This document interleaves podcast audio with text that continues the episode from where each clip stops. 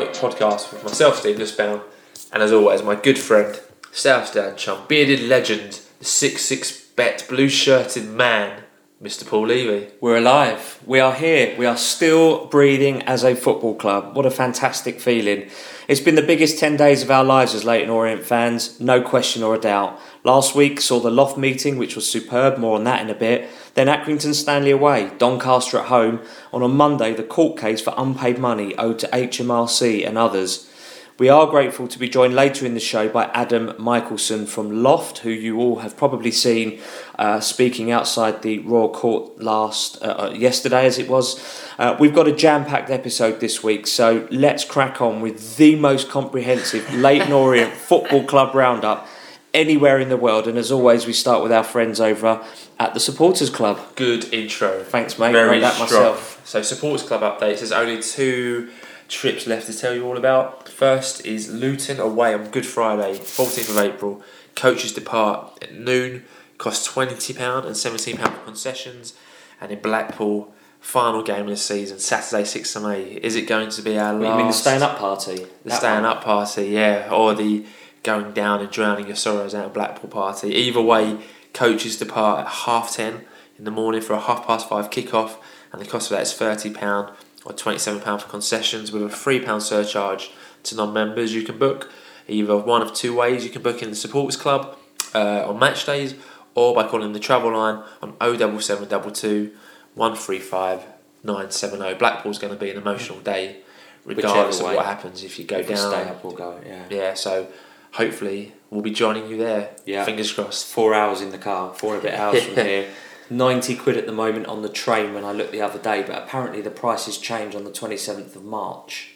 Keep So, yeah, but apparently the but the problem that you've got if you go by train is that there isn't a Get train back. that gets you back because it's a 5:30 kick-off Yeah. everybody. So don't be caught out by that. It's a 5:30 kick-off, which and I think the last train is like 8 no, there's something about the train. It doesn't get you back in into London early enough. So Well off piste. um, no, because then it refers back to the supporters club that will be able to get you back Saturday night into Oh. Leyton. You've pulled it back. Oh well, that's what I do.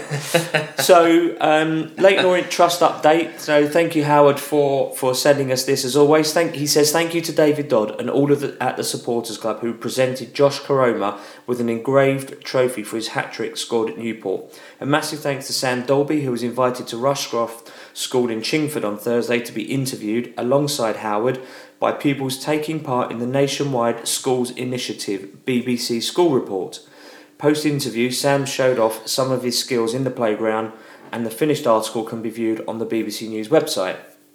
Congratulations also to Sean Barber, Bob Watson, and Adam Lewis, winners of the latest Energy Bet Twitter competition, all of whom won the opportunity to try their luck at the Crossbar Challenge during the halftime break on Saturday. Each would have received a signed club shirt for their efforts. So well done, guys. So well done, and I'm pretty sure one of those shirts is available on eBay with all proceeds going to the. Uh, Is that right? Regeneration Fund, so well I done, thought- fellas. Oh yeah, okay. so a few announcements to make. Happy birthday to Chris Kane, who sits behind us in the south stand. His birthday was Thursday, 15th of March. Although he was missing uh, from the Doncaster night, so yeah. obviously still having it large from the weekend. a bit younger than us, still out boozing and dancing and drinking. Yeah, and just as a bit of a heads up, in case you'd forgotten, it's Mother's Day this coming Sunday. So let it be known that the Orient Outlook podcast are here to help you out with another special offer from our friends over at Carole Langley Florist, 33 Station Road in Chingford.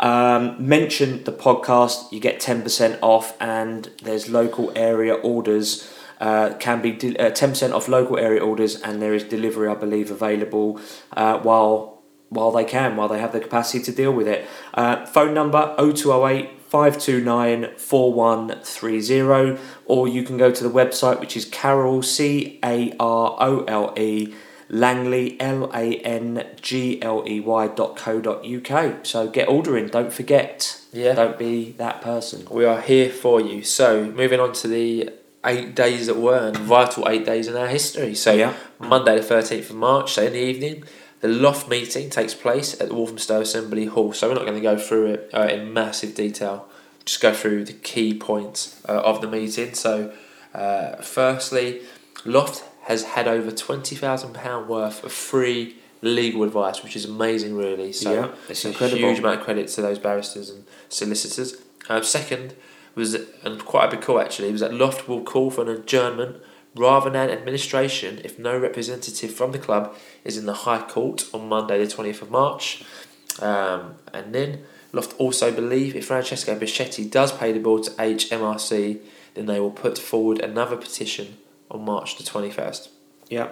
Goes on. Go, uh, another other salient points from the from the meeting. The council, that's Waltham Forest, are backing Leyton Orient, and Chris Robbins from Waltham Forest Council has asked to meet with the Football Association, and the council have also written to the club's management. Yep. At the time of the meeting, the Regeneration Fund had reached over £78,000 and would go over £90,000 once the collections from the Grimsby match had been added. For, and the Supporters Club also said they would be making a sizable donation to the Regeneration Fund. So, I mean, that fund, that's just It's incredible. huge. it? Yeah, amazing. incredible in like 10 days what, what can actually happen. Yeah. It's, it's, it's unbelievable. Uh, goes on, we also noted that the Trust have written to Vito, Alessandro, and even Mrs. Becchetti.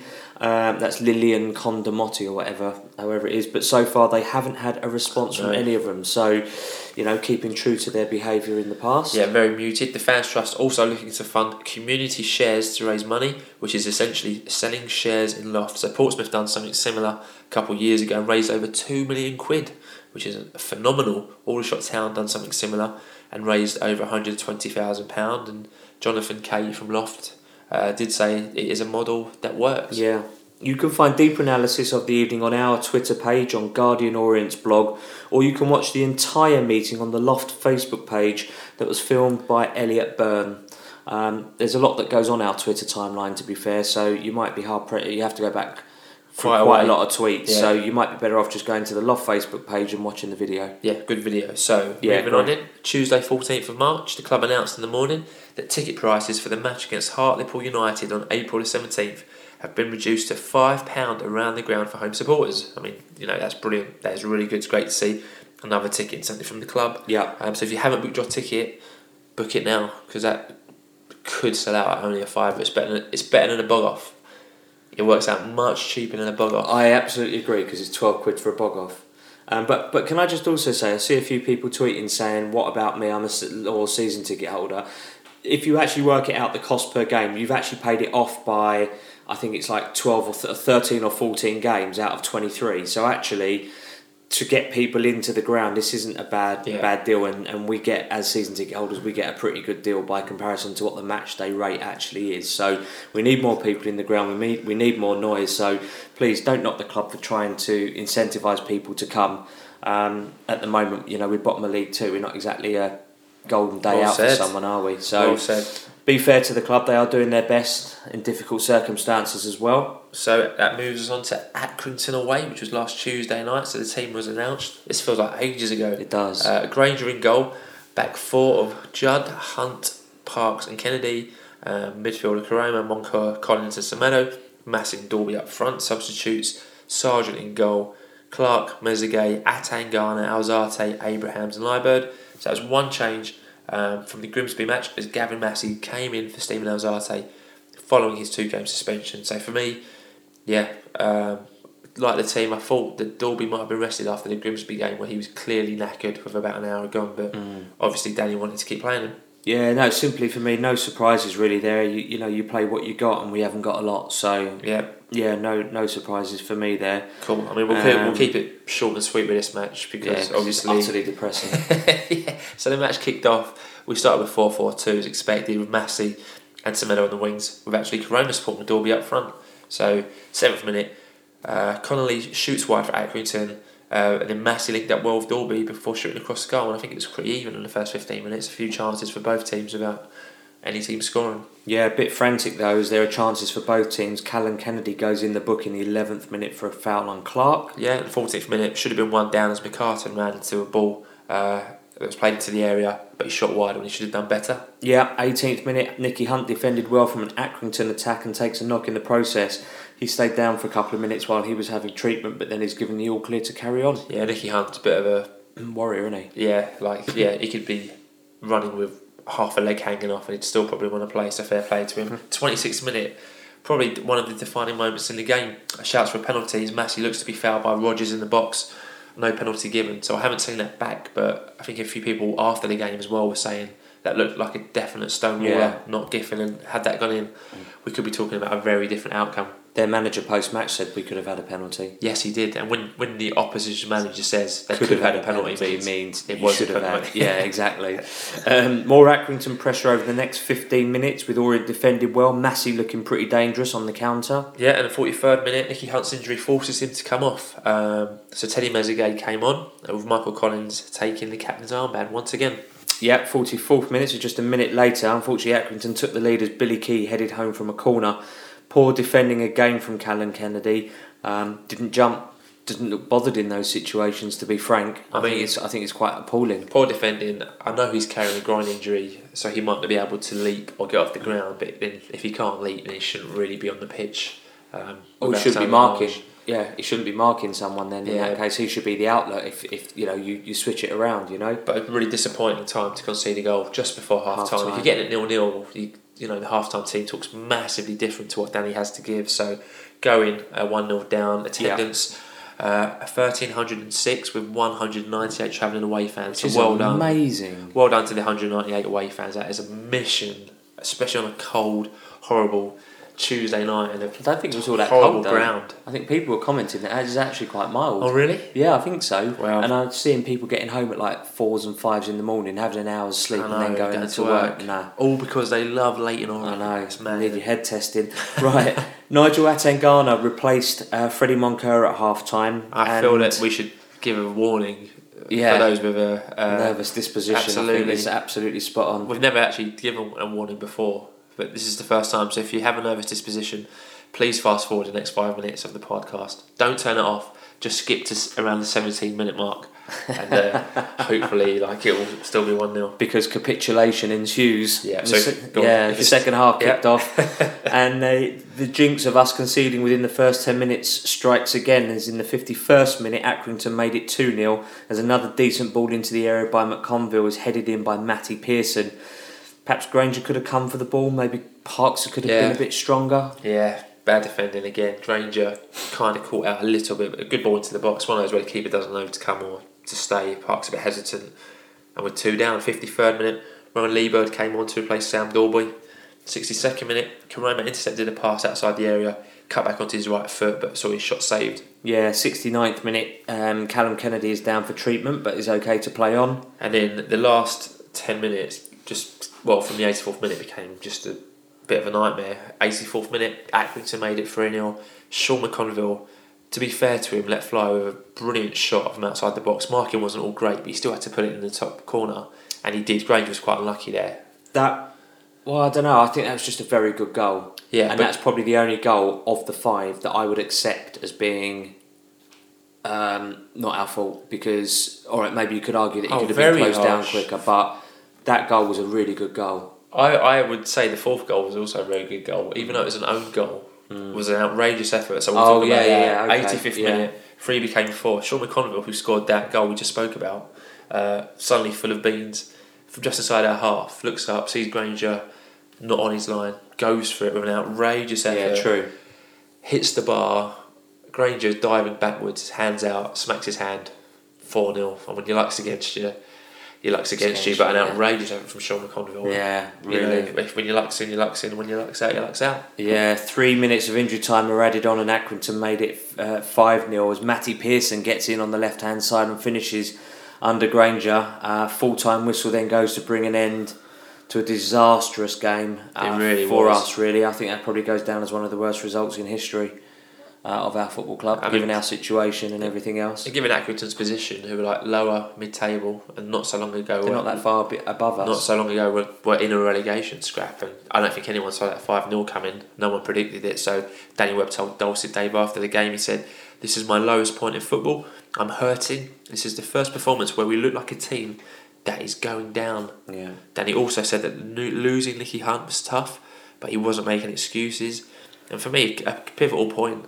Obviously, Danny had been listening to the podcast a couple of days before. He explained Alex Cisak will be in contention for Saturday, and he has three strong keepers, and he will make a decision on Thursday or Friday. Your thoughts on that one? to me, I think it's all a lot of nonsense. I don't want to criticise Danny Yeah. because he's doing a good job in a very, very, very difficult circumstance. But I just don't believe that it was his decision to drop Alex Cisak. And I know I'm not alone in thinking that. Yeah.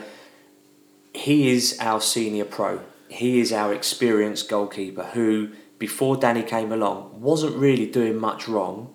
Okay, he could have done better at times, but who couldn't, given what's in front of him?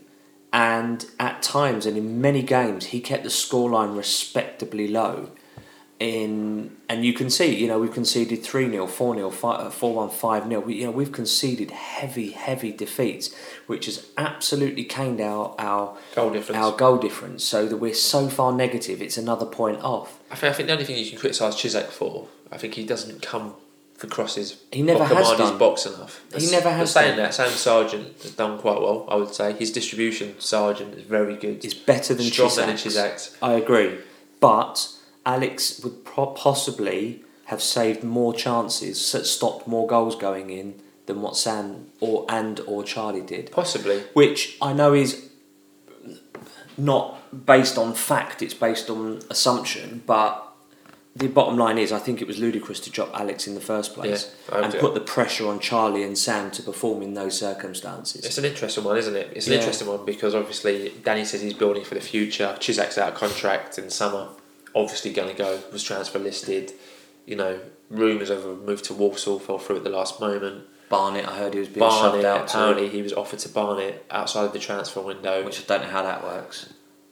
Mr. Gagliardi, you would guess. Yeah. Um, so, It's a difficult one because ultimately so yeah, we're, we're bereft of senior pros and we're, we're, we're running with the with the youth who aren't experienced in in, in, in well at, at senior level I mean, and Sam- it just doesn't make sense that Danny Webb is making that change. Sam Sargent and Charlie Grainger are both going to be good goalkeepers. They they both are good goalkeepers. So it's a, it's a tough one. Like you said, you don't want to call Danny out as being a liar. It's it's I a don't believe situation. it's his decision. I believe that was from upstairs at the top. I genuinely think that, that that's that's what happened. He was told that he can't play anymore. Let us know what you guys think. Give us a tweet at Yeah. Orient Outlook or give us an email at orientoutlook.com. So Danny went off uh, and finished by saying it'll be very difficult to lift the players now. I feel very low. So did the players and so did the supporters. And he also Yeah. spoke about free headers has been the story of the season. Yeah, so that defeat meant that with just nine games to go, we dropped to the bottom of the Football League on goal difference as Newport won away at Morecambe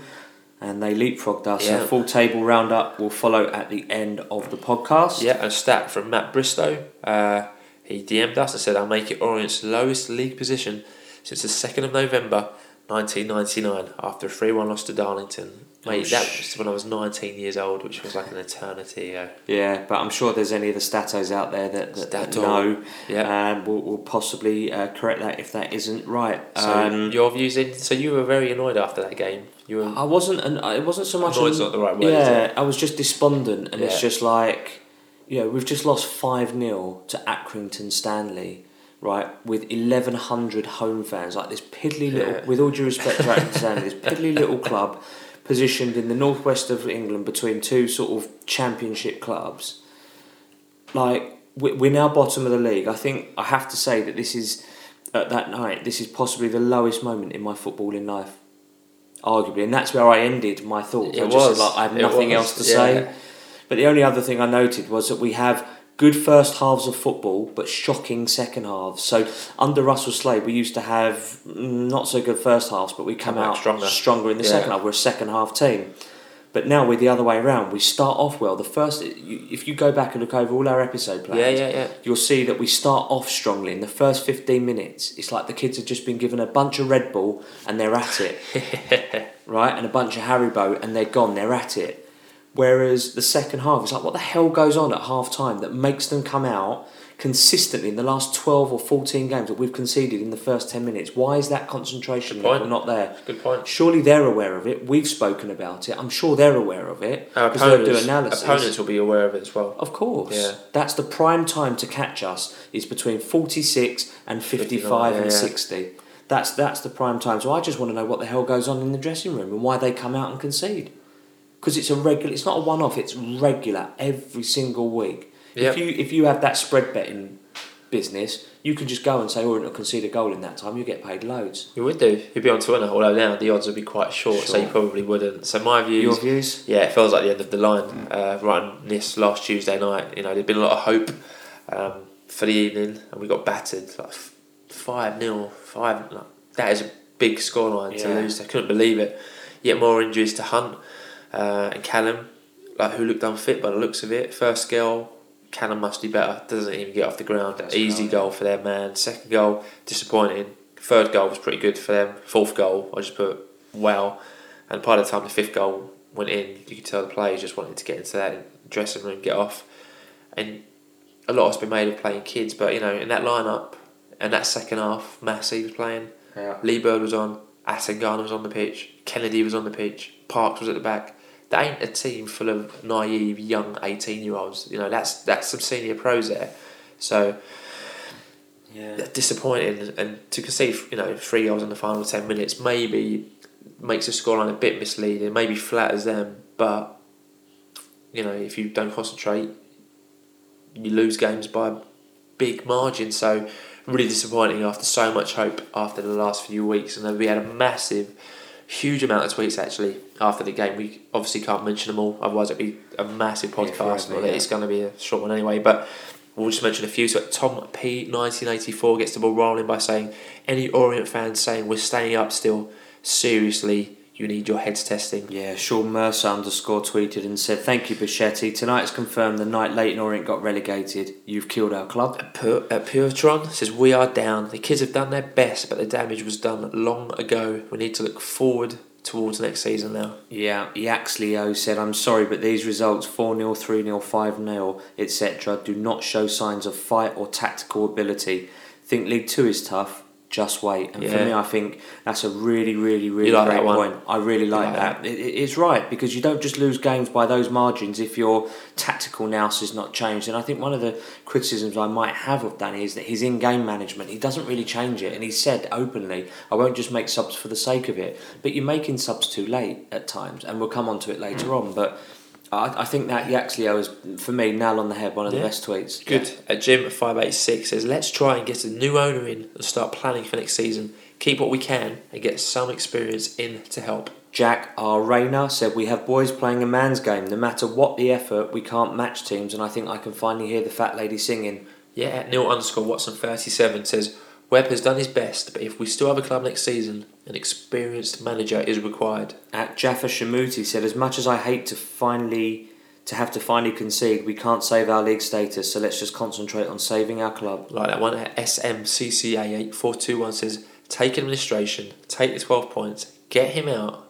This is unbearable. Yeah, at Pint of Wallop said, It's a sad day when the best result we can hope for is administration. Becchetti has destroyed us. At Lewis Fear underscore says people say we are the laughing stock of the EFL when all I see is pity. No one's laughing at us, just shedding a tear. Yeah, at BC AFC Mark. Now, we don't normally read tweets from other fans, but we read one out previously, and, and this guy seems to be very sympathetic to us. So, uh, Bradford City fan, I'm absolutely gutted for LOFC. Such a wonderful club with tremendous fans, deserves so much better. So, thank you very much indeed. At Samcast9 says it's over. Time to do whatever it takes now to get that cancer, Becchetti, out as soon as possible. At Gingery ID 81, I think that's it. From a convincing win at Newport to two bad defeats against teams with men, the youngsters need more Yeah. help, and I think that's a great tweet as Another well. good one, yeah. One Liam Thomas says, You cannot blame the young men who stood tall when asked to deal with the fallout of a witless, cowardly buffoon. At Gary Talbot 7, one day when all this is over and we have sound ownership, we will have a promotion party at some point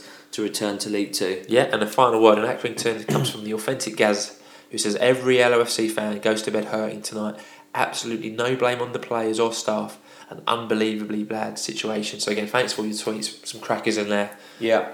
Prediction league update. Surprisingly, nobody predicted the scoreline, so no one really saw this coming. Uh, there'll be a full prediction league roundup later on in the podcast after the Doncaster Yeah. game. So Wednesday, fifteenth of March, the Evening Standard report that the O's have told the Football League they have a plan to settle the unpaid two hundred and fifty thousand pound tax bill The report also went on to say the club met league bosses on March the 9th and offered financial reassurances to the competition officials and stressed they would be capable of fulfilling their final nine fixtures of the campaign in League Two. And an EFL spokesman did say the EFL met with Leyton Orient last Thursday in the 9th of March to gain a full understanding of the current issues that surround our member club. We were advised that a funding plan is in place to clear the petition debt, currently subject to an HMRC hearing at the High Court on the 20th of March, and to complete their remaining nine league fixtures. People keep tweeting, they keep flashing up on the screen, Alright. which is why I'm having problems reading. That's we right. remain in regular dialogue with the club, and as to competition organiser, the EFL will continue to offer. they will continue to offer. Uh, Whatever practical assistance is available to us as the club continues to navigate itself away from their current position. And the next line for me, the That's next key, sentence right? is absolutely crucial. So take note if you don't listen to anything else I ever say, this is crucial. The issue of the ownership of the club is not a matter for the EFL as long as our regulations are met. So everybody tweeting the FA and EFL, they're not interested unless we are breaking their rules and regulations and their laws. Which we are not, And at the moment, we Yeah. are not. So I think that's really, really important for people to understand and really accept. They will not get involved unless we are breaking a law, which we're not.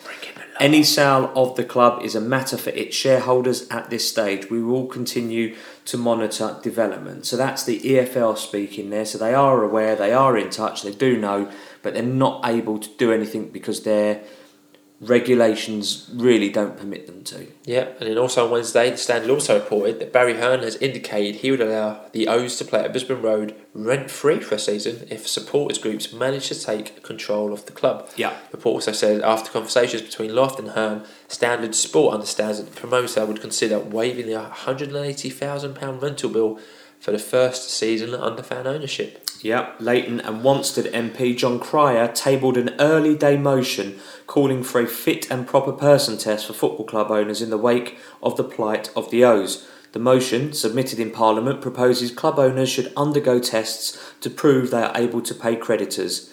Mr Cryer's motion notes deep concern that a winding up order has been served on Leyton Orient FC by HM Revenue and Customs due to non payment of taxes by the club's owner Francesco Becchetti. It criticises Mr Becchetti's highly dubious business records, including a criminal investigation by the Albanian government and his incompetent stewardship of Leyton Orient FC, saying a venerable and well known community football club is now under threat. I must confess, when we started doing this podcast, I didn't envisage us reading quotes from politicians and MPs into it, which just shows you how mental Leyton Orient have become as a football club in the last two and a half years. Yeah, You know, winding I up, agree. just in this episode alone, winding up orders, quotes from politicians, regeneration Court funds, yeah. court appearances. it's mad. What a time to be alive. It's mental. so did you? I tweeted my MP actually, and I said to him, uh, his name's Wes Streeting, I'm Ilford North, um, and it was Sunday night, it was about nine o'clock on a Sunday night, uh, and I tweeted him, and he tweeted me back. I think Pank P007, I think, tweeted him as well, and he, He- tweeted us back. He was probably waiting for the latest edition of the Orient Outlook podcast and thinking, where he was it? probably It's staying Sunday up. yeah. Where is it? He was probably staying up waiting for it, and he's like, ah, he's messaged me. The But no, he, legend. he, he, he was he was really cool. He said, I've, I supported John in, in Parliament, and you know I've signed it already. So Good. thank you very much indeed, Wes. Although you don't listen to the podcast, shame. Well, yeah. so Next. Thursday, sixteenth of March, and again, the Evening Standard uh, reporting on the O's by saying that Francesco Becchetti has taken a renewed interest in team affairs. They say it is fault that as Orient situations become more uh, perilous, Becchetti has taken a closer interest. But the thing about this article, there's and no most s- Evening Standard articles. good point. No sources No. no sources, but you know, there's a few rumours of, and we've had a few DMs from a few listeners and a few emails saying the same thing. So one to keep an eye on there. Yeah, absolutely. Um, well done. Congratulations to John Baker, who was our first Regeneration Fund auction item winner with his bid, successful bid of £375 for Kevin Lisbie's signed SOM shirt. So well done, Brilliant, John. well done, Son. Top shirt, and it was amazing that uh, we was able to give him the shirt on Saturday that we'll come on to Yeah. shortly. So Friday, seventeenth of March, physio Peter Webb gives a short statement on Twitter saying, So that's it. My time at Orient has come to an end. It's been a privilege to work for Leyton Orient, and I hope this great club can get back to where they should be. Under these difficult circumstances, the lads have been amazing, and working with them every day, I can safely say that's what's happening is hurting them. Thanks for all your support during my time here. I'll catch you in the flip side. All the best. Good luck, Peter Webb. Yeah, that's what I was to say. to leave mid-season when there's only literally what six weeks to go. Depends where he's gone. I don't think anyone knows yet, or it's been announced. No, but, uh, I just find it a bit odd to change mid-season. I think we covered it, didn't we, last week, that he was pivotal in getting Coxey back on the pitch, McCallum back on the pitch, and we've had loads of injuries over Liam the last Kelly. year and a half. So, yeah, some massive kudos to Peter and wish him well in the future. But Josh Birtwhistle is now expected to step up from the youth team. Yeah. So we look forward to hopefully keeping him very quiet. Well, he's going to be busy already, isn't he? So Absolutely. Keep you posted on that one. So, also on Yeah. uh, Friday, youth team player Sam Alderson joins Billericay Town on loan. So, we wish Sam good luck there. Yep, ahead of the Doncaster game, though, Danny Webb told George Sessions Doncaster will see the score from Tuesday and they will come at us all guns blazing.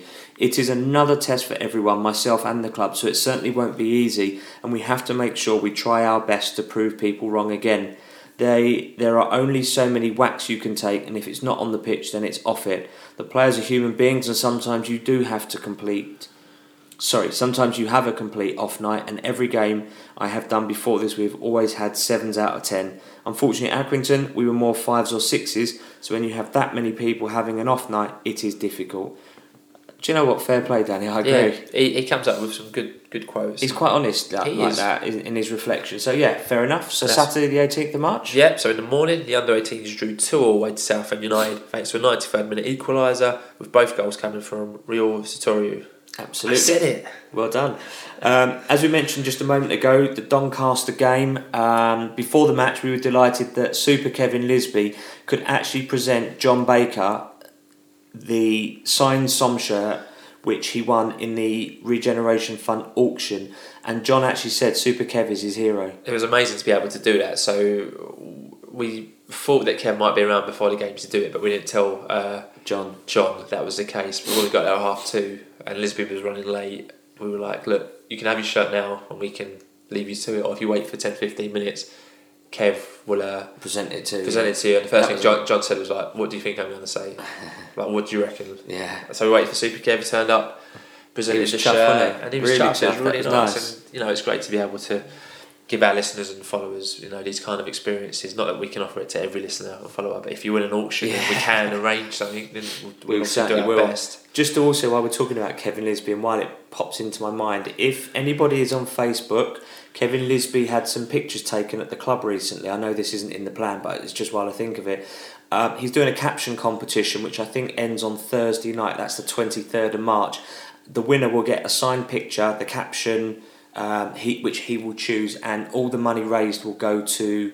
He's going to auction it off, sign it, auction it off with the caption, and all that money raised will go into the Regeneration Fund, which he will add a hundred pounds to. Played Super Kev, well played Super Kev. So that's Kevin Lisbie on Facebook. Just search it, add him, go through his timeline, just find that picture, um, and the best comment will win. And Brilliant. it's all for the Regen Fund. So fair play, Super Kev. So, uh, as well as kind of giving supporters signed shirts and uh, make, Make make come players, true, there was a match to be played. So Doncaster team has announced of Cisak in goal, uh, back four Pollock right back, Clark Park centre back, Judd left back, midfield of Koroma, Collins, uh, Atangana, Kelly, Semedo with Massey playing as a low man up front. Subs Sam Sargeant, Danny Happ, Teddy Mezague, uh, Moncur, Alzate, Dalby, and Liburd. So that meant five changes from Accrington with Cisak, Pollock, Michael Clark, Atangana, and Liam Kelly starting as Nicky Hunt and Callum Kennedy missed out through injury. So your views on that team? Surprised at the amount of changes, to be honest with you, but Yeah. good to see common sense prevail with Alex back in goal. Yeah, Good to me- see, obviously, Liam Kelly back as Yeah, well. Sorry, yeah. following his suspension. Yeah, I really liked it, and you know I could see why Danny put five in midfield for that game. Doncaster, top of the league, running away. Yeah. Obviously wanted to run the ball more in midfield. Good to see Cisak back. Feel a bit sorry for Grainger, who wasn't in the squad and was a sub for quite a few games and came back, played two games, played alright. I don't think he done too badly. Actually played three games, um, and then not even in the squad again. Uh, also before the match, Lisbie was there. We bumped into Dean Cox, outside the south stand. I think Dean Cox bumped into everybody that day. He he might have signed something that he sent us for the Regeneration Fund. He we might have done. confirm those rumours, although keep your eyes on Twitter. He might have uh, posted in them to me before he signed it, but I got him to sign them. in the coming week. Uh, Top man, uh, top man, Dean. So the match kicked off with the O's kicking towards the south stand. Decent atmosphere. Uh, funny coincidence. Referee was Chris Sarginson, who was also referee at Plymouth. And funny as he's you know back for Liam's Kelly's first match from Yeah, suspension. it's like a reunion. it is. Um, so, first 20 minutes were quite even to be fair, with the match being played in midfield and both teams finding it difficult to find ways through. Massey was playing as the lone front man for us, while Doncaster were playing it out from the back, which suits Matt Baudry Massively. incredibly. You can see why he's doing so well. Just drops Yeah. back, plays those little balls in. Yeah, the two centre backs balls, yeah. drop, the two uh, wing backs go, uh, the left back and the right back go forward a bit, and then he, he was pinging it all day long to a guy standing on the centre Yeah, spot easy for him, isn't it? in the midfield, and Easy. he's, he's a very accurate passer of the game, of the Easy. ball rather. So twenty first minute, good save from Cisak as he gets uh, to ex Loney. John Marquis' header. And Yeah. obviously Marquis was at ex Loney, played a couple of games. I think he played fifteen games, scored one goal. He was out on the wing most of the time, Yeah. unfortunately, which is, as you can tell, not his favoured position. So, Yeah. still pretty even, but in the 36th minute, Doncaster took the lead. But there are appeals for penalty in the Orient box, which were not given. We then lose possession. The ball comes out to Tommy Rowe, who just pinged it sweetly from the edge of the box, and it really sort of gave Cisak no chance. Uh, Marquis was accused of making a gesture in the celebrations to the North Stand. Maybe he got some grief before the game. I don't really understand he that. Didn't, he didn't really do much. He kind of just. He, he Fist was playing up front with his mate, mate, the, the one who had the ponytail, and they both like just do the fist pumps. And I don't, I don't know. Obviously, we sit in the south stand, so I don't know if there'd been yeah. more kind of words before. But um, yeah, unfortunately, bit go one 0 down, but poor defending. Obviously, everyone thought they had a penalty. They didn't. The ball came out. I think it was to Clark, and we just lost it. Rowe just won the ball back, smacked it in again. Poor goal to concede. Yeah. Forty fourth minute though, Brisbane Road erupted as Orient counter attacked through Tom Parkes, who surges down the pitch after winning the ball. Played it to Massey. Ball came loose. Massey was able to win it back. Kept the ball. Played it back into Parkes, who then found himself one on one uh, with the keeper. And Parkes coolly finished it. Really good One finish. of the best counter attacks I've seen. Really great finish. ages. Really great finish from Tom Parkes, who just finished it in uh, back in the net, and the South Stand went absolutely bananas. Yeah, and for the first time in my life, I ran to the front where we sit, and I cheered till I nearly lost my breath and passed out. And then I think Kev, um, Kevin, one of the guys who sits near us, I've just felt this massive arm come round my throat, like so I'm choking a bit. But um, everyone was because I think that Lawlor, the goalkeeper, was giving it a bit as well when they He scored. was, he did, So yes, we, were, I think he got quite a bit back. I dropped my phone, I chipped, chipped my phone in the in the excitement and all the chaos of it all. But luckily enough. Um, Kevin's mate gave it back to me, which was very generous, very kind Small of you. price to pay for uh, seeing an it orange was goal. worth every second of it. I'll take that chip as a memory forever. Oh, lovely, lovely way of putting it. So half time whistle went after one minute of injury time was played and went in at half time one Or for me. Decent first half, great way to end it. Everyone was really positive, and I was saying before the match I thought we were going to win the game one 0 uh, and at half time I was saying oh, it'll be alright, we'll win two one. I just had a feeling. Um, for me, I thought that Collins played very well, and I thought Parkes played very well. I was really happy with that. So Mm, he did. He, I, I think, arguably one of his best games. To be fair, uh, attendance was four thousand seven hundred and ninety-one with eight hundred and sixteen travelling fans, which is a decent turnout for them. yeah, A bit poor on us. that There's only three thousand nine hundred home fans, but Yeah, we, and- it, for where we're at, it's not too bad. obviously we done a, a, our first uh, warning uh, for the second half prior to the Accrington game about turning off. You might want to turn off again to about the forty second or forty third. Don't turn off. Just fast forward. Fast forward, sorry, because the second half. Um, if you don't know the score, we'll kind of not not tell you, but don't be surprised uh, with the outcome. So second half kicks off, no subs, uh, and I got to say, first ten minutes we just looked all over the place, couldn't literally put a pass together. They See, so what happens at half time? Well, I think Doncaster, obviously, I reckon Ferguson got him and said, "Look, boys, come on, we should be, we shouldn't have let them score that goal. Let's just pound them in the second half. Let's just not give them any time on the ball, and let's just get on them and not give them any time." And that's what they've done. And they were putting us under pressure really early in that second half. We were playing much deeper, and they capitalised really. Fiftieth minute, Marcus had a decent chance, but Judd had done spectacularly well to get back to deflect his shot over. Yeah, he did. Uh, it was coming though. Unfortunately, in the fifty-fifth minute, John Marquis got his goal as he pounced on a loose pass from oh, it Aaron was Pollock. Yeah, it's Pollock. Uh, from Aaron Pollock. So basically, Aaron Pollock's on the edge of the 18 yard box and he's passed it back across goal. Back across the 18 yard box. So he's on the right hand edge as you look from the south stand. And he's pinged it straight back across. I'm thinking, what the hell are you doing? Yeah. Marquis picks it up, he took a touch and drilled the ball into the net. He runs off, giving it a bit of jip to the to us in the south stand. We weren't really giving him any grief, No, but we weren't. So he it's a bit stupid. He's just a bit of an idiot, very, obviously. very confident finish. You can see why he's doing so well there. Like it suits his game as well. Playing like with the strikers around him, brilliant finish. Never done it at Orient. Never like got into that position. Great finish, and that goal seemed to knock the stuffing out of us. You know, but crowd kept on supporting. Good noise, and what I'll say it was Pollock's mistake, but he's a young man, a young centre back playing as a right back. But but I'm sorry, but when when do you ever when the away team when the opposition are camped in front of you, when do you ever square it across? Yeah, you, you yeah. get rid. That's a that's not even a schoolboy error. That's not even Hackney Marsh's error. That is like, what are you doing? For It's me, the- I- yeah. I- I- it might sound harsh, but if he's ever done that in a youth game, and they've not coached that out of him, then shame on whoever his coaches were. Okay, I'll leave, I'll leave that one there. Uh, 67th minute, Noel Mason drags Gavin Massey across the floor. Both got booked for their reactions. See, Gavin Fronted the guy, didn't he? bookings. He's, Puffed out his chest. Well, he, can't get. He just needs now, to calm down sometimes, though, because you can see him getting two bookings in a game. If he gets Yeah. a booking early on, he just needs to calm himself down Very a little true. bit. And then 69 minutes. Yeah. Yeah, should have been 3 1 really, but Judd's interception falls to May, who dragged his shot wide from close range. should have scored. a great that. let off. Should have scored. That Great let off. seventy third minute, probably an even bigger let off.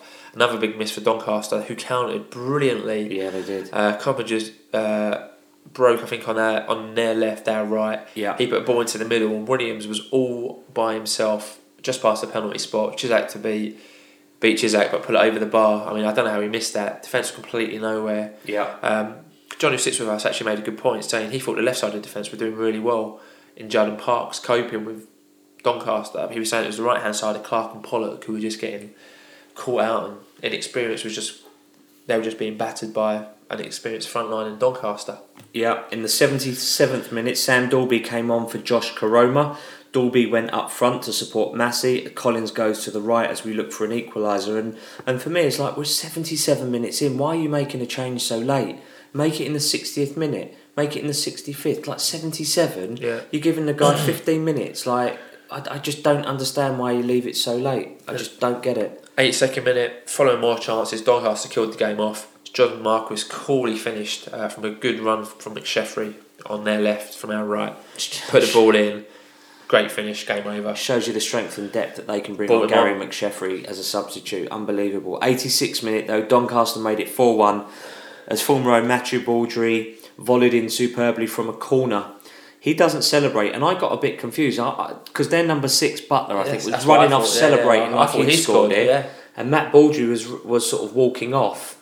Um, I don't get why Butler was was running off as if he'd scored the goal. No but idea. props to Matt Baudry to Absolutely. for walking away. In the supporters club after, Coxey went to him, What are you doing? What did you think you were doing? Like, what are you scoring for? It was quite funny. But Brilliant goal, and he took it well. as he was walking back, as it was announced, I don't think people realised it was Baudry who scored. I certainly didn't. And when I did. And when the time I said goal scorer Matt Baudry, everyone just kind of Clapped. clapped and gave him his dues. Out of respect, yeah. yeah, 87th minute, Stephen Alzate came on for Nigel Atangana. Why? Three minutes of injury time are played and the full time whistle goes as the Orient slip to another home defeat at an emotional Yeah, Brisbane much. Road. Danny Webb said, I think survival is a possibility until it's mathematically impossible. Well, that's a fact, really, but but realistically, it's going to be very tough. We are conceding a lot of goals. There is a lot of naive, naivety out there. I think there's a lot of heart and promise in our play, but there are mistakes. I'm hoping that by the start of next season, if we are still going, then those mistakes will be eradicated. Yeah, Danny went on to say there has been no communication about w- what way is going to go on Monday, so we are all left guessing and in the lurch. Then you were trying to lift a load of players against a top team, so it's very tough, and they can only be lifted so much. It's frustrating because the older players, I'm sure, were promised the world in the summer and it hasn't turned out that way. Now they find themselves scrapping down the bottom, and at the same time, I'm asking them to help out the youngsters. So they have a lot on their shoulders. I have a lot on my shoulders, but we are giving it our best shot. Yeah, so wise words there from Danny. League Yeah. table, so that defeat meant we are still bottom of League Two and the Football League 92 out of 92. So we've now played 38, won only 9, drawn 5, lost 24. 32 points, and the goal difference is getting absolutely battered now. Minus 26 with eight games left to play. Yeah. So your views on that one, Mr. Levy? I think all in all, we set up what looked like a 4 2 3 1 with Collins and Kelly sitting back. Packing out the midfield isn't a bad idea to try and stop Doncaster playing. However, some basic errors from the players have really cost us. As I said earlier, what was Aaron Pollock thinking when he squared it to Marquis, who scored? I find it really frustrating that Danny doesn't make sub changes until really it's too late in the game. We're always chasing a game, so why not make subs sooner? And you know you can make three changes a game, so just go for broke. If it doesn't work, then we haven't lost anything as we were losing anyway. And also, why not change tactics mid game if something isn't working? Yeah, yeah. Um, you know, we've, we've constantly picked out the fact that Judd is targeted as a right back. Well, this time it was the left back, sorry, the right back, which was Pollock Yeah, yeah, uh, yeah. and, and yeah. Clark. So why not get more support over that way? Um, as much as I really don't want to pick out players, I have to say that Sandro Semedo needs to be dropped. Whether he's exhausted or his head's gone, for me, he just doesn't offer enough in a game to warrant him having a space. And I know we're thin on numbers, but you know, ultimately, you you carrying him really. Uh, lack of movement on and off the ball really hinders us. He should be making runs. He doesn't. He stands next to the guy he's passed it to. I don't know what he's expecting Yeah, yeah. when he should be making a run on so that he can be fed. There are so many times where you've got our man with two people in front of him. Sandro just has to run, and then he's Yeah. fed the ball through, and he's in on goal. He can be so much. So, he can be much more dangerous than what he what he actually is. Credit to Parkes, in my opinion, who had his best game. Agree. Um, Agree. superb run for the goal. And finally, credit to friend of the podcast, Matt Baudry, who scored a beautiful goal but didn't celebrate. Yeah, Your views? up. Yeah, I thought the first half was alright. We'd done well. Second half was just suicide. You know, we were lucky to lose four one in the end. It could have easily been six. Um, Pollock, like I've said, had a tough game at right back, but I can't criticise him. Thought Collins played very well again. Again, one of Collins' best game. Massey done okay. He's not a forward, but he was he done alright. Even though I think he's more effective on the wing. But how we just miss a Paul McCallum figure. How we miss an even Ollie Palmer figure, which is ridiculous of me to be saying that. Uh, I thought Parkes had his best game in a no shirt. Thought Judd done well. I mean, Judd always does well. he is. always done well. won't surprise anybody if he goes to a bigger No, club. we were saying that, weren't we, on Saturday? Cisak, I thought Cisak done okay actually. I do. I think all, Despite conceding four goals. I think I, th- I don't think he had a chance of any of the goals. I think Sargeant or Grainger's conceding those four as well. I don't Yeah. think they're saving those. Uh, respect to Baudry for not celebrating. Slightly disappointed in Marquis, although you could argue he was only here for 15 games. Barely got on the pitch Yeah. for most of that. Doncaster, though, best team I've seen all season by a mile at Brisbane Road. They played to their strengths and were fantastic. We couldn't cope with them in the second half. They'll go up as champions easily. So Yeah, I accept that as well. So those were our views. Your views. Len M4 said Donny were far superior today, but that was to be expected. Now to our biggest battle of the season on Monday. Yeah. And just before you go on with the next ones, Matt Baudry said in the supporters club afterwards, he said they found that first half really hard. Yeah, I'm And, sure that, and they, they were quite pleasantly surprised at how good they were. And again, we tire in the second half, so you know we invite pressure Yeah. by being so tired. Exactly. A Caffel Wogan says didn't really look like we knew what to do going forward, other than pass it to Gav. Pleasantly chirpy crowd all the same, and it was it was a it was a great atmosphere. Was, yeah, at Chaz Porch. Just seen Dean Cox outside the supporters club and heard him say, didn't think it'd be that bad, but it really is. At Orient Fan TV, said we lost today to the champions. The young lads gave it their all. Big battle again on Monday. Let's hope we win that one. Hashtag save Orients. Yeah, I am underscore Mo said class of class of Baudry not to celebrate. We looked okay at one all, but as soon as it went two one, it was over, and Doncaster found it easy. Yeah, I would agree with that. Dean Middlehurst is massively pointing to feet and wanted it played on the floor, but Semedo kept putting it long and high. We had too many unforced errors. Yeah, Paul Staines eighty six said, "Don't help that the defenders want to play at the back, and they nearly gifted them three or four goals, but we didn't deserve that." Yeah, at Tapster underscore seven says fair play to Doncaster. Deserved the win, but disrespectful gesture from John Marquis was not needed at all. shows a lack of professionalism as well. Yeah, it does. You know, part of going back to an old club is getting a bit of stick. Yeah, yeah. You know, um, Alan MCLA one said their second goal was suicide on our part. We took too long to get the ball forward, and Doncaster used that to control the game. Yeah, good point there from Alan. And Dean David Hughes says Michael Collins never stops working. Tireless performance again yesterday, playing with so many inexperienced youngsters, must also be mentally draining as he can never switch off. He deserves more recognition for the shift he puts in. Collins Credit for me, that. Collins for me is I'm starting to like him. I was a bit non-fussed really when he signed. I thought he was doing okay, not not amazingly well, uh, but I think the last couple of games he's been really good. I liked him, went off him. I'm starting to like him again. What about Nige? How are you feeling about Nige? Well, he's let me down. Nigel's let me down. He's just obviously he's not had a run of games, but when he has played, he did all right. He did okay at times He on seems to be Saturday, better, but yeah, there's just I mean, look, everyone's head's gone. Yeah, I mean, you think you're going to be faced with a winding up order? It's Yeah, your job. tough. Are you going to get paid? yeah, You know, Absolutely. because they're not they're not they're not millionaire footballers. You know, these are everyday That's- everyday guys. You know. Final words this week go to two tweets we had came in. John Macker, nineteen eighty seven, tweeted saying, "Stuff the game. The football is irrelevant. All about Monday now. Hopefully, the end of Becchetti. Hashtag pray for Orient. And at Pandemonium 1881 said, Thoughts are there. Unfortunately, the football means nothing at the moment with a much bigger match to come on Monday. So thanks for all the tweets that we had Yeah. uh, following the game on Saturday. Uh, and keep sending us your tweets. So Prediction League update. Um, a few people actually got this bang on at Orient Meat Pie, at Tommy T Leaf, at Remy underscore Oneless, at, at Unexpected Item Zero, all predicted a 4 1 loss. So no change at the top of the Prediction League.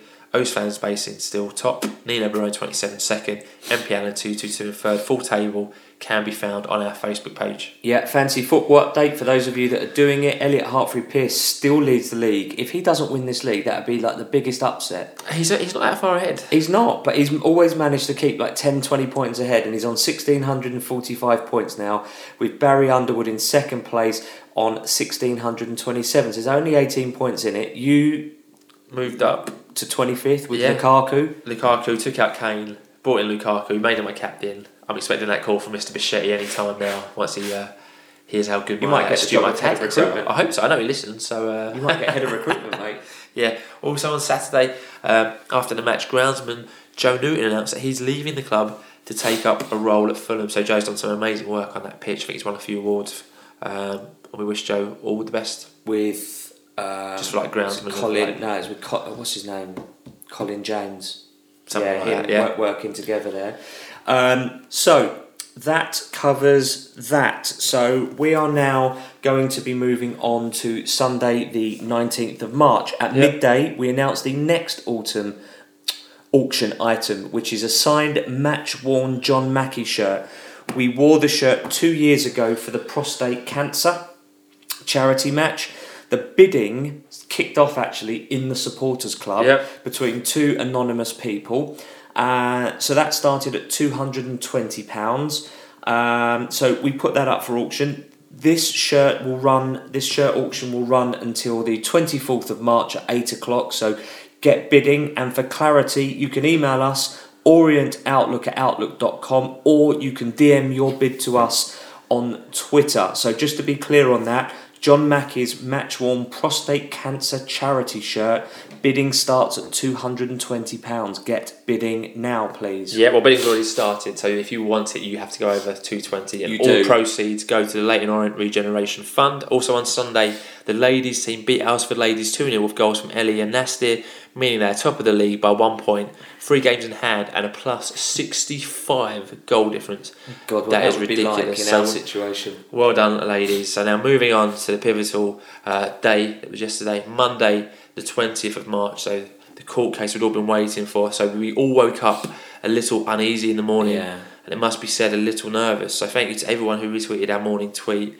You know, Biggest engagement tweet that we've ever had in nearly three years. seen on I think over 26,000 people's timelines, which is amazing. And Yeah. on the back of that, we received so many messages from supporters of all other clubs. You know, loads from Charlton, as you would expect, and from Coventry, quite a few from Blackpool, quite a lot from Huddersfield. Mm. Um, that was surprising. Loads from Tottenham, uh, and even a few from that club who we shan't name. Just Yeah, no, we can say So- in in the in the uh, spirit of good nature, West Ham were, were in there as well.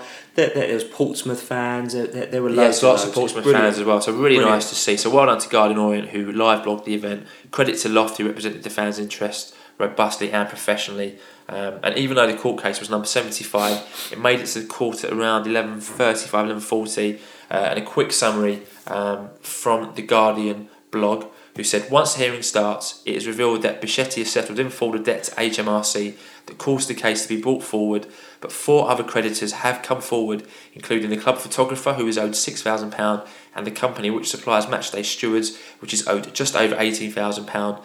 Becchetti's lawyers state that he intends to inject £1 million into the club within the next 8 to 10 weeks, and the local council is also creditor, and after some dispute, the case has been adjourned till the 12th of June. So, to find out a little bit more about yesterday, we are delighted to say that we are now joined on the phone by Adam Michelson, who is on the Loft Committee. Adam, welcome to the Orient Outlook podcast and thank you for, for giving up your time to speak to us. Can you just summarise for us uh, briefly what happened yesterday, please? Good, good evening, gentlemen. Um, well, um, I mean, it was a, a, normal procedural hearing to the extent that, uh, in, in, in layman's terms, HMRC um, brought a case against the club, um, a, a, winding up petition. In, in, other words, they, they sought from the court originally uh, that the uh, the registrar of companies would wind the company up um, to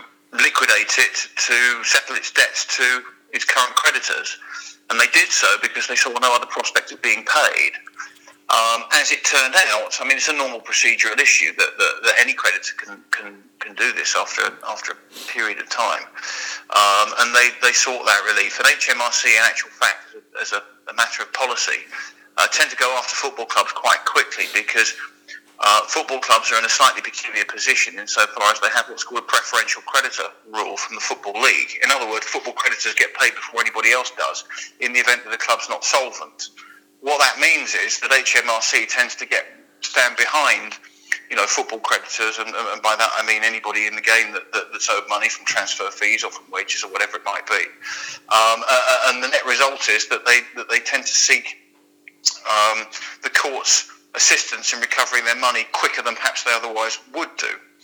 Now, as it happens, in the period between them issuing the, the, the petition and the hearing taking place, which was yesterday, um, they paid, uh, the, the bill was paid, um, and so HMRC themselves withdrew.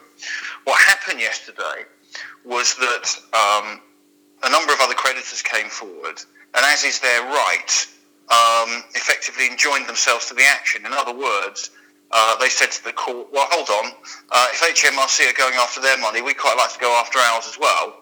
Um, and enjoy the same rights that, that HMRC are enjoying in, in, in, trying to get the club uh, liquidated in order that we can be paid.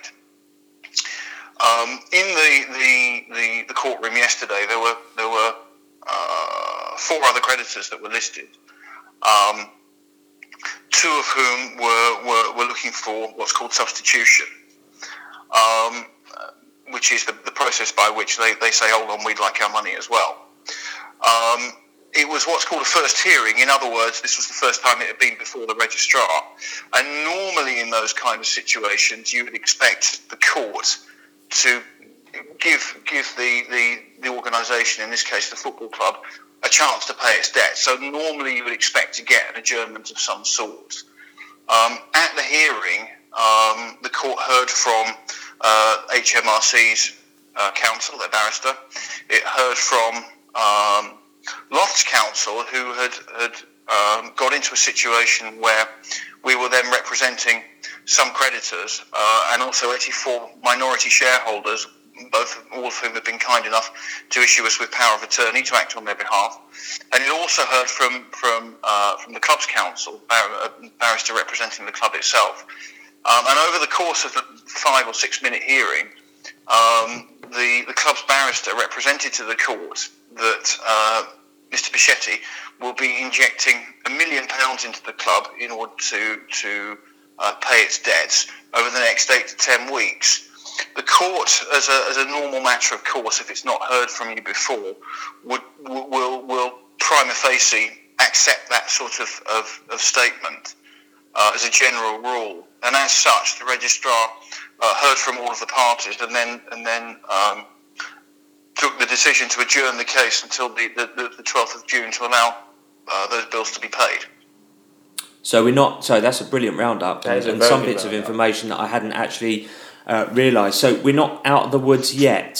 Far from it. Um, look, the fact is, guys, that the the reason that the club is is, is in court uh, defending itself against a winding up petition is because it hasn't paid its bills. Mm. Uh, and the reason that it hasn't paid its bills is because up to now, Mr. Becchetti has, has, has failed to inject sufficient money into the club to, to, to cover those bills.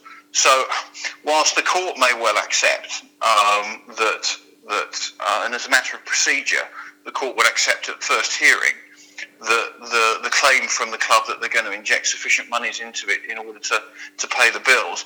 You will understand that some of us are sceptical given the fact that it's taken a court case for them to represent that they're going to do that. Yeah, yeah, hundred percent. Even referring back to Alessandro's poorly worded statement a couple of well, a few weeks ago now that said that within reason he'll be he'll be putting the you know the sensible reason that the money will be going in. So, assuming that I mean, look, just just to keep it real simple, Adam, if everyone gets paid, then there's no need for the court hearing in June, right? If, every, if everybody gets paid, there's no need for the court hearing in June. Well, rather, there would be a, a hearing. There'll be a return date because when you when you when the court adjourns, they will expect to hear from you again irrespective of what happens. But what you would normally expect to happen at that point would be that the that uh, counsel, the barrister representing the creditors, will come into court and say we've been paid in full, and as such we're withdrawing our action. It's a formality at that point if okay. those bills are paid. Okay.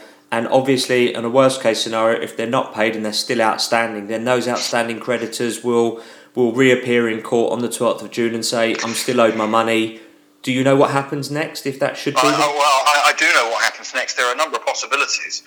Um, first of all, frankly, if the bills aren't paid, given the, the, the, amount of publicity that there's been surrounding this case, um, I would fully expect some of the other creditors to come forward at this point mm. um, and, and, and join themselves in the action also. So instead of the ones that, that were in court on on uh, on Monday, on yesterday, I would expect there to be you know, a significant number more who would think, well, hold on, if HMRC are having their, their bills paid by, by, by taking these people to court, well, maybe we'll have a go and see if we can get our bills paid.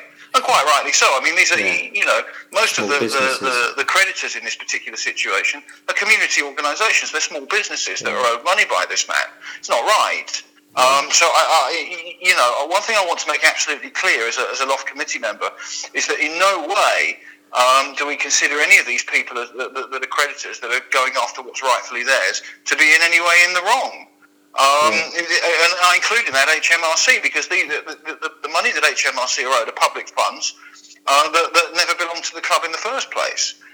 Um, so, you know, anybody that, that, that, would say, oh, you know, the, the big bad HMRC government, you know, we wouldn't agree with that. And I just want to put on record that, that, that any and all of the, the, the, the, creditors that are owed money um, LOFT would support those people being paid absolutely in full. Um, and, and it, indeed, it's part of our, our, our strategy um, to look for a change in, in, in ownership for the club um, in order that those, those, those community suppliers and indeed HMRC are, are, are paid properly. Yeah, couldn't agree with you more. Could not agree with you more. When you've got bills to pay, you've got to pay them. No, no one is immune from that. Whether you're a, a, rich Italian business person or whether you're just Joe Schmo on the street, you've got to pay your bills. Um, just one quick question, just before we do end up. What was it like in court? I'm assuming the court don't usually get massive crowds for these well, bizarrely things. enough, the, the court for, for winding up petition is is is a peculiar sort of, of, of, of beast it's not like you would expect on you know on Judge Rinder or on on you know Perry Mason. It's a it's a it's a much more formulaic uh, outcome, and you would expect the court to hear over the course of a morning maybe 150 or 200 cases, each of which will last you know a minute or two, no more than that. Um, just as a description, it, it, was a perfectly normal day insofar as maybe it was slightly busier than normal, insofar as there was maybe 10 or 15 Orient supporters um, that were that were sat at the back of the court. Um, you know, I was there, and I was there with our legal counsel just to, to, to, to, well to keep an eye on what was going on, and if there was a decision that needed to be made urgently, I was there to take it. Um, but frankly, you would expect the court to be a bit of a of a of a sort of a bear garden. Um, because there are so many cases being heard and people are wandering in and out all the time, both both uh, uh, litigants and defendants, uh, and also counsel are wandering in and out because you know there'll be upwards of 25 barristers in court at any one time who are only there to, to maybe speak in one or perhaps two cases. So they'll come in and they'll say their piece and they'll leave. It's a very fluid sort of organisation. It's not like a trial. Mm-hmm. Um, but but to be truthful, it, it, it, was like a normal day at the at, at the registrar's court. Okay. Yeah. It just It got a bit more. It got a bit more interesting when we got outside, of course, because there was you know a significant number of, of, of, of, of Orient fans there who were you know rightfully worried about their club, and there was and there was the media scrum who who you know clearly this is an important story. We're very grateful to, to those people uh, and to and to the media for supporting us and, and, and keeping the, the, the, the glare of publicity on this man, because frankly right now, I consider that publicity, no matter who it comes from, as being one of the things that's making life difficult for him to do what Yeah. he wants. Absolutely, absolutely. And just to finish up, then, so Loft obviously done some amazing work in the last couple of weeks, months, planning, um, getting the scenarios together. Loft, nothing changes. Keep working behind the scenes. Well, uh, there are there are. How can I put this? There is a school of thought that says actually we're in more danger now than we were on Monday, um, for a variety of reasons. Um, not least of which there is there is there is a technical option open to to, to the club um, or to, to, to Mr. Becchetti as the owner, which is to pay off all of the debts and then voluntarily close and liquidate the company. Um, now, you know, you- under normal circumstances, you think, what lunatic in their right mind would do that? But the man has form for doing this with sports clubs. I mean, I've been, I, you know, I was very clear about this at, both the public meeting and the previous loft meeting. Um, you know, he did this for no apparently good reason at, at, at Roma Volley Club. Um, so, you know, the fact that people are being paid doesn't in and of itself guarantee that the, the club will be in existence as a, as, a, as a going concern on an ongoing basis. Now, you know, it'll give all kinds of interesting ramifications with our friends at the, at the, at the, the EFL and at the FA, because I'm sure it's never happened before that a club's been voluntarily liquidated in that way when it was solvent, uh, which is what it would be if it paid all of its debts. Um, but that notwithstanding, is something that we have to be alive to.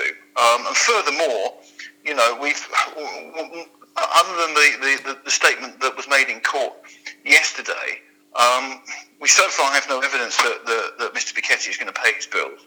Um, if he doesn't pay his bills, we're going to be back in court on, on the 12th. Um, and when we get into court on the on, on the 12th, the court won't be quite so forgiving to, to, to grant further time unless they can show prima facie evidence that something's actually happening. If it's not, at that point, the court may very well look to grant uh, uh, the winding up petition. Um, in which case the club will be liquidated. In that instance, we would, as, as Loft, be alive to to the prospect, which, as you know, has been discussed at some length, um, of a possible administration to, to, to allow a possible buyer to engage with, with, with the owner that would then become uh, a, firm of insolvency practitioners that would be answerable to the court and to the creditors rather than to Mr. Becchetti. Yeah, wow. Well, let's hope that that day doesn't come, and let's hope that he just pays the debts, sells up, and drives off in his in his Bentley or his Rolls Royce, and, and never to be seen in E10 again. Adam, Yeah. thank you very much indeed. Um, that is a fantastic roundup and a real Right, great superb. explanation. So thank you so much, and, and credit to you and to the Loft Committee and everybody um, that, that has got us to where we are today, and to be able to explain in such a succinct and, and easy to understand way. You're, you're, you are a credit to everybody. Thank you very much. Thanks, guys. Thanks a lot. All the Thank best. You. Cheers, Adam. Take care. You too. So, um, yeah, uh, what, what a great roundup, and there's some information in there that I wasn't overly aware of, to be honest with you. So, thank you very much again, Adam. Yeah, likewise, a superb roundup. So, just goes to show how much is being done behind the scenes, Yeah. and also goes to show that it's not over yet by a long way. And you know, Adam makes a great point of saying it could, in fact, be even worse. You know, going into the twelfth. So Yeah. we just hope it all gets sorted out. So your views on yesterday? Yeah, great news that we haven't been wound up means we get to live to fight another day. We now need Becchetti to pay his debt, sell up and go ASAP. How have um, how has Francesco, Alessandro, and Vito allowed things to get so bad that we owe so Yeah. much to so many? If the debt to HMRC was paid, why couldn't Alessandro put a club statement out?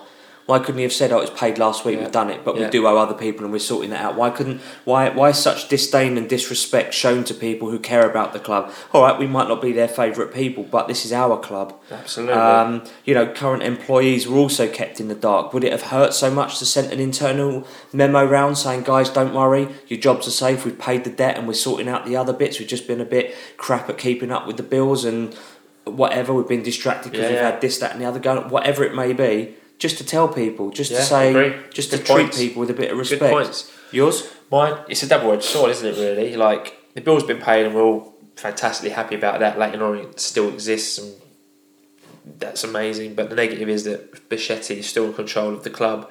You know, and if he comes up uh, with the one million pound, then the, he the club is still his, and we- Yeah. we, can't do anything. But you know, lots of fans are happy. You know, the bill was paid, and we didn't go into administration, which definitely would have meant rele- meant relegation from the football yeah, league. exactly. Um, At the moment, and the still end of our his reign. So it's, it's a strange one. You know, it's still in our hands. We'll live to fight another day, don't we? There was a no win out of that, if you look at it that way. There Yeah, was a no win because Yeah, if he pays it, he's still there. But the benefit is we don't go into administration and lose 12 points. The, The, uh, the flip side to that is we go into administration, lose 12 points, but we get yeah, rid of Becchetti. I mean, the, so, the win-win situation is, isn't it? If you know, we mm. saw that on the pitch and don't Yeah. get relegated, Yeah. and if he pays and then sells, which is Yeah, what you'd hope he win-win-win. do. So, loads of views. It was a very emotional day. It was an emotional day just reading the tweets. You know, I aimed to try and get to the court, but I, I couldn't get down there. I thought it was gonna be heard a bit later than what it was, so I, we couldn't make it down Yeah. there. But very emotional. Loads of emotional tweets coming in. Just a few views that we got at Steve Nugent UK said he's playing with us fans, HMRC, debtors, buyers, and the club's future. There's more debts. There's more de- debtors. Sorry. How deep does this hole go? Yeah, Acquiant and taking this as a good indication that he will sell. Hopefully, we can put energy into escaping relegation over the next month. Fleety LOFC he clearly doesn't care about the club, but he does care about his money. Injecting one million to repay debts is a good sign of selling. Yep, at LOFC 1978, we still have a club to support. For now, I will take that with both hands and a huge sigh of relief. Speno011 says, I just want Becchetti gone. Why did he create the circus show? He could have paid the HMRC long ago. Why, oh, why? And that's a great point. He didn't, didn't need all this, really. He could have No. paid it and to put out a statement said, We've paid it, we've got to go to court just to say we've paid it. Yeah, that's what I said. to be all this media Yeah. business, but don't worry. And like you said, to not tell people employed at the club that he's already paid it is It's disgusting. it? Wellesio's tweeted us saying, Buyer wants the madman to clear the million pound and the deal will go ahead. Uh, conference with Baskins at the helm? Question mark. Dun, dun, Oh dear. At Bendy Bollard says we are no better off to think that all that he's put all the fans and staff through the mill for no reason. Terrible times. Good, good, good tweet there, Ben. Yeah, Kevin underscore Ellen underscore uh, gets the final word this week on this. He says we are still shafted, but less shafted than absolutely shafted, I like which I think is a really nice one to end Very on. good. So moving on to today to round it all off. In Tuesday, twenty first of March, Guardian Orient report that the council has confirmed the club has amassed a thirty thousand pound bill for health and safety support, which is yet to be settled, and he owes also owed the borough five thousand pound for the use of the Score Centre, which is the sports facility opposite the Matchroom Stadium. Yep. At five o'clock, we announce the next auction, auction item. I can't say that word today. Do you know what? auction You should, item. should, have, should have blagged it as a French word. We we uh, found the actual Sean. Auction item. It probably is a French word. Uh, up for grabs. We've got Matt Baudry's 2013-14 season signed shirt from his private collection, which was actually at his parents' house in France. So thank you to Matthew for that. Um, I got it off him in the supporters club, and his parents actually brought it over from France when they came last week. So thank you, Mr. and Mrs. Baudry. Superb donation. You can have that shirt. That could be yours. Just get bidding. Email us and DM us and put Where are we with that at the moment? 100 140, I think. 140 quid. 140. I'd, I'd hope that would go for a lot more, uh, and I'm I sure think it it will. will. I'm That- sure it will. That bidding ends for that on Sunday, Sunday. night at 8 pm. You know, but Baudry scored in Molyneux in that t-shirt, in that shirt. Done some amazing Oh, wow. defences in Good that memory. shirt. Probably wore that in the playoff semi-final at Brisbane Road. When we said to him, "Who did you wear that against?" He said, "That was my shirt." Didn't doesn't didn't His have than shirt, shirt for the so, season, yeah. So um, There you go, a bit of history there, guys. Yeah, and at 8 pm, our Moses Odubajo auction ended. And congratulations to Nick Roche, who won that for £300. That's £300 for Moses' whole shirt. 375 for Lisbie, so uh, donation so far 675 We've got Mackie's shirt we've already spoken about that That's still bid on. 220 quid at the minute. 220 We've So we- got we get a grand, I tell no- you what, no question. There's still some amazing. There's still some amazing bits and pieces to come out of that. We have got over the next week to 10 days, we've got probably one announcement per day with absolutely outstanding memorabilia that you will not get anywhere else because This is actually some of the players have actually dug into their own personal collections. Absolutely, um, to give us their stuff, and, and fans are parting with their own personal collections as well. This isn't just some random shirt that we've gone out and bought off eBay and got someone to sign. This is actually from people's collections. All the stuff is great. There's two things coming up that we haven't done yet that I would love to have, but I'm definitely going to win these auctions. And there's two. Uh, there's one on the table now, looking at me that Paul's just brought over that was posted to him this morning, which is just fantastic. Um, so keep your eyes peeled um, for those, and we hope to raise uh, loads of money for the Lo- Regen fund, yeah. regeneration fund. So let's round it all up because an hour fourteen is a long time to listen It to a is. podcast. So positives and negatives this week. Yeah, so positives. First of all, we still exist as a football club, and the podcast will make it to episode 100 with Leyton Orient Football Club. Still intact. Come on. Uh, and then the second positive, Liam Kelly is back. Um, you know, we have missed him over the last six games. And the last positive, and Paul mentioned it for the last couple of weeks as a negative. Now we can say it's positive. Alex Cisak has returned in goal, uh, and we are happy to have him back. So those were our positives. Yeah, negatives this week. We've conceded 12 goals in three games, making our goal difference desperately poor. Yeah. Making mistakes that have cost us games. We are still bottom of League Two, and unfortunately, we've picked up some more injuries, which has obviously negatively impacted the selection uh, availability for Danny Webb. Yeah. So hero of the week, we're going to give this to. Uh, Everyone. a collective. So every Leyton Orient Yeah. fan, and for you know for what we've had to endure this season and the last two and a half seasons, really. and in particular, the last 24, 48 hours, really. yeah. So well done Everyone, to every to every Leyton Orient fan. Like it. ourselves included. So Yeah. next week's fixtures, just the one fixture coming up. Thankfully, we travel to Crawley Town on Saturday. Crawley are nineteenth in the league after drawing one all at Grimsby, but being on forty-five points, you think they're safe from relegation. You would do. Also, just to mention that Go it's an all ticket match, so get your ticket before because if you rock up there on Saturday, you paying get trying to pound a turnstile, You won't do they it. won't let you. Yeah. Yeah. it will be the first time a certain Mr. Dean Cox will play against the O's, assuming he isn't injured. He was on Saturday. He's got a think a thigh strain or something. He wasn't sure if he would be uh, fit and well, but you never know. Since leaving the club, that's it. That would be his first game. Yeah. Although he was injured against the Grimsby match, uh, just gone, and even turned up at Brisbane Road on Saturday to support the Orient. So that's it. Yeah, so that's it. So thank you to everyone for joining us for episode 99. So what a week it's been.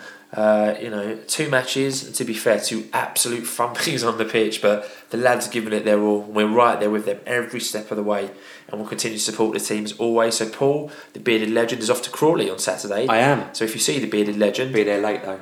oh, you're, you're always late anyway, so he'll be Yeah, but there. I'll be there late, late. Oh, he'll be late, late, double Before late. three o'clock. You'll be double late because you're double busy. Yeah, uh, so if you see the bearded legend, go and say hello. So off the pitch, uh, our future has been assured until the 12th of June, and all we can do is hope and pray FB will give over the one million and then sell the club. So if we hear anything concrete, as always, we will let you know. Yeah. we're back with episode 100 Yeah. on Sunday, the 2nd of April. So, not the weekend coming up, the weekend after.